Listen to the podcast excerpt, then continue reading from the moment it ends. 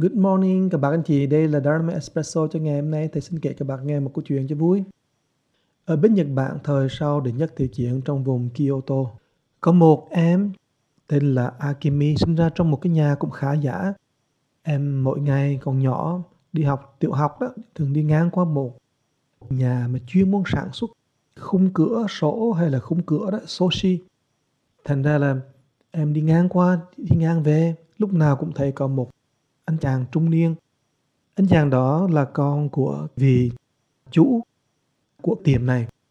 Thì cái nhà cũng là cái tiệm họ ở phía sau chỗ bán cái khung cửa đó. Thì em thường thường đi ngang qua, cũng hứng thú lắm. Thấy những người họ làm, cứ miệt mài làm cái cửa này, từng cái chi tiết một rất là chăm chú. Em thường thường nói, trời ơi, mình mà lớn lên mình làm cái nghề này chắc chết, nó boring quá. Tại vì thấy người nào người này cứ chăm chăm mà làm cái khung này qua khung kia, không có cái gì mà đặc biệt cả. Thì em rất là chán. Đến khi mà em lớn lên thì vì nhà khá giả, cho nên được cha mẹ cho đi qua bên Tây để đi học thêm về ngành kỹ sư điện. Em rất là sung sướng, em qua bên kia học. Rồi mỗi năm về thì cũng về thăm nhà thăm cửa. Và mỗi lần đi ngang qua tiệm bán khung cửa đó thì vẫn thấy người trung niên người trung niên đó tên là gì? Tên là Hideaki. Hideaki.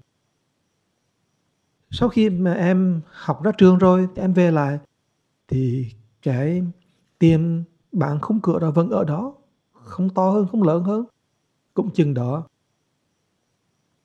Nhưng mà người chủ tiệm, tức là bố của Hideaki đã chết rồi.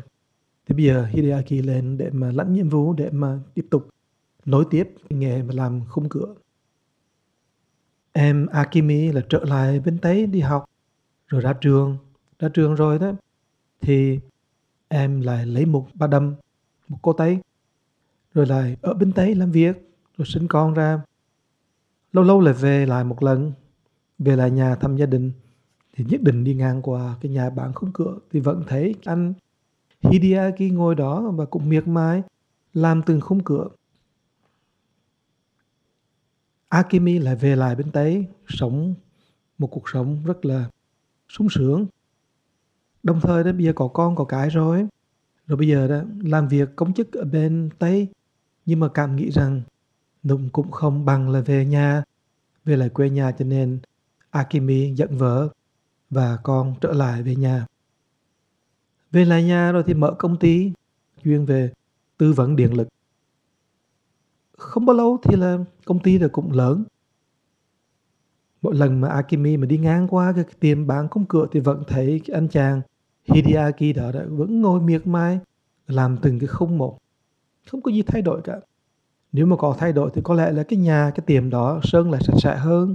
Còn một hai ba người mới làm và cái khung cửa vẫn như thường có những khung cửa mới đẹp nhưng mà cũng là cái nghề đó không thấy có cái gì đặc biệt hơn cả nhưng mà lúc nào đó Hideaki cũng rất là vui vẻ niềm nở mỗi lần mà Akimi mà đi ngang qua thì điều tra hỏi cả và nhiều khi đầu năm đó thì mình chưa kịp bứng đồ đạc gì hết thì là anh Hideaki này đã đem đồ tới rồi đem đồ tới để chúc mừng năm mới rồi vâng và anh Hideaki này có một cái thói quen rất là lạ là thường thường anh hay đem đồ đi tặng những người xung quanh, những người bạn bè xung quanh, những người làng xóm.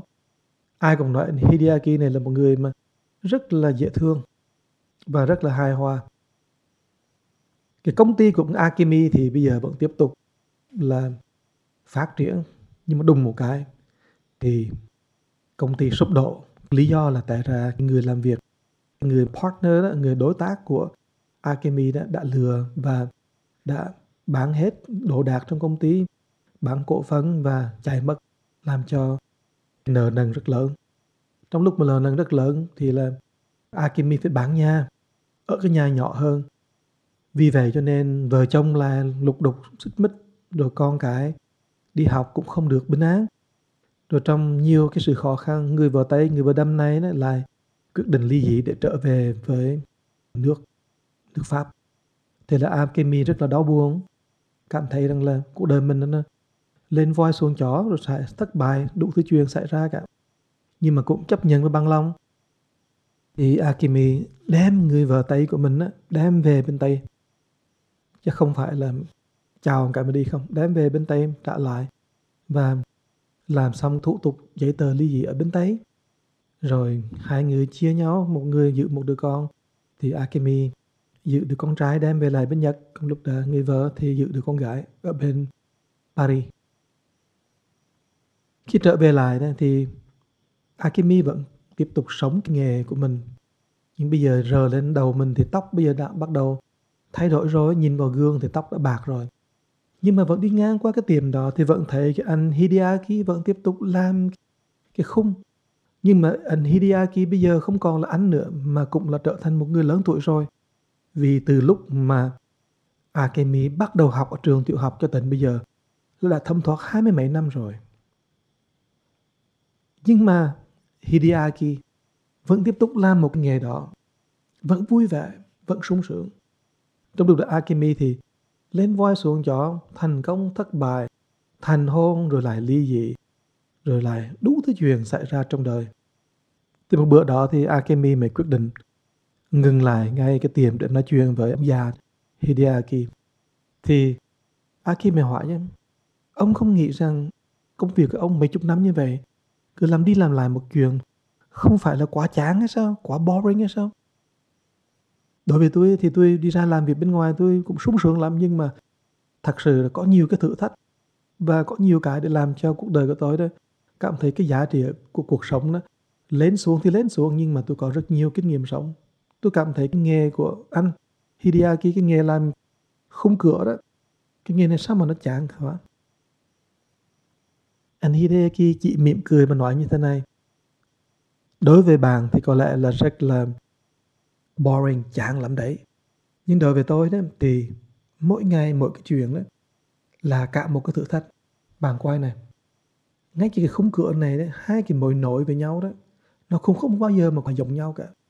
Tụi tôi lấy tay, tụi tôi cắt, tôi không cần làm máy. Tụi tôi giữ cái nghề mà đã truyền lại cả mấy trăm năm nay rồi. Đây là một cái nghề truyền thống bạn quay cái đường cắt này rất là đặc biệt. Phải cắt bằng tay, phải cắt bằng cái, bằng bằng cái con mắt của mình. Và mỗi ngày là một cái thử thách để mà tìm ra cái đẹp. Nếu mà cái gỗ này là có phải vắng như vậy thì tôi phải cắt như thế này. Mà gỗ thì kia cắt như thế kia. Mà nếu mà cái khung cửa đó, nó có bảy, tám khung, mà nếu cân bảy thì tôi làm bảy cân chín làm chín. Cho nên tôi thấy mỗi cái khung cửa là một cái thử thách để tôi nhìn cái đẹp và tôi vui về cái đẹp đó. Và khi tôi chuyên chủ vào thì tôi cảm thấy rằng nó sung sướng làm sao là bởi vì cái cây gỗ mà ở ngoài kia, tụi tôi phải cắt đem về, rồi cắt nhỏ ra, cắt thẳng lại, rồi làm những cái khớp để nó đi vào với nhau. Thật là cả một cái công trình mà tôi cảm thấy rằng là qua công trình đó, qua quá trình đó, một cái niềm sung sướng, một cái sự sáng tạo và cả một sự tập trung mà tôi lúc nào tôi cũng vui. Akimi nghe Hideaki nói như vậy thì cũng gật đầu. Nhưng mà trong lòng cũng không thấm lắm. Trên đường đi bộ về nhà thì Akimi mới tự hỏi. Anh chàng này đấy, từ trẻ bây giờ đã lớn đã già rồi, hai mươi mấy năm, ba chục năm theo đuổi cái nghề này làm chuyện. Nó cũng chẳng giàu, nó cũng chẳng có gì, nhưng mà tại sao nó sướng hơn mình vậy? Nó cũng có vợ nè, có con, gia đình, và tuy nó già nhưng mà tại sao nó vẫn sung sướng? Tại sao mình lại cảm thấy cuộc đời mình á, mình lên voi xuống cho đủ thứ, tại sao mình không có sung sướng? Cái chỗ gì làm cho mình khác biệt nhỉ? Akemi quay cuồng về câu hỏi đó suốt đêm. Gần đến sáng thì Akemi thức tỉnh đi ra pha trà uống. Có lại lúc đó, không biết có trắng hay không trăng nhưng mà Akemi nhìn lên trời đột nhiên thức tỉnh thức tỉnh rằng tại ra cái động cơ của mình và cái động cơ của Hideaki là hai cái động cơ khác nhau. Một cái động cơ là đi tìm cái đẹp, đi sáng tạo cái đẹp và vui về cái đẹp. Còn mình, mình theo cái mộng làm giàu, mình theo cái mộng là muốn Tây phương hóa, muốn trở thành cái người nào đó, trở thành somebody. Chứ không phải là mình muốn hòa nhập với cái đẹp của vũ trụ và khám phá ra cái đẹp của vũ trụ. Tại ra cuộc sống của mình nhiều kinh nghiệm, nhiều chuyện mà mình có thể gọi là nó đẹp là bởi vì nó giống như cuộc phiêu lưu đủ thứ chuyện như cả. Nhưng mà, nhưng mà cái động cơ sống của mình tại ra không phải vì cái đẹp mà vì làm giàu. Tại ra cái chuyện tranh cãi của mình đó, thất bại là bởi vì tiền bạc. Và tại ra sự ly hôn của mình cũng là bởi vì mình bất đồng ý kiến về chuyện tiền bạc mà thôi. Akimi ngồi khóc và cảm thấy rằng đã, tại ra bài học mà mình phải học mình đã trải qua mấy chục năm.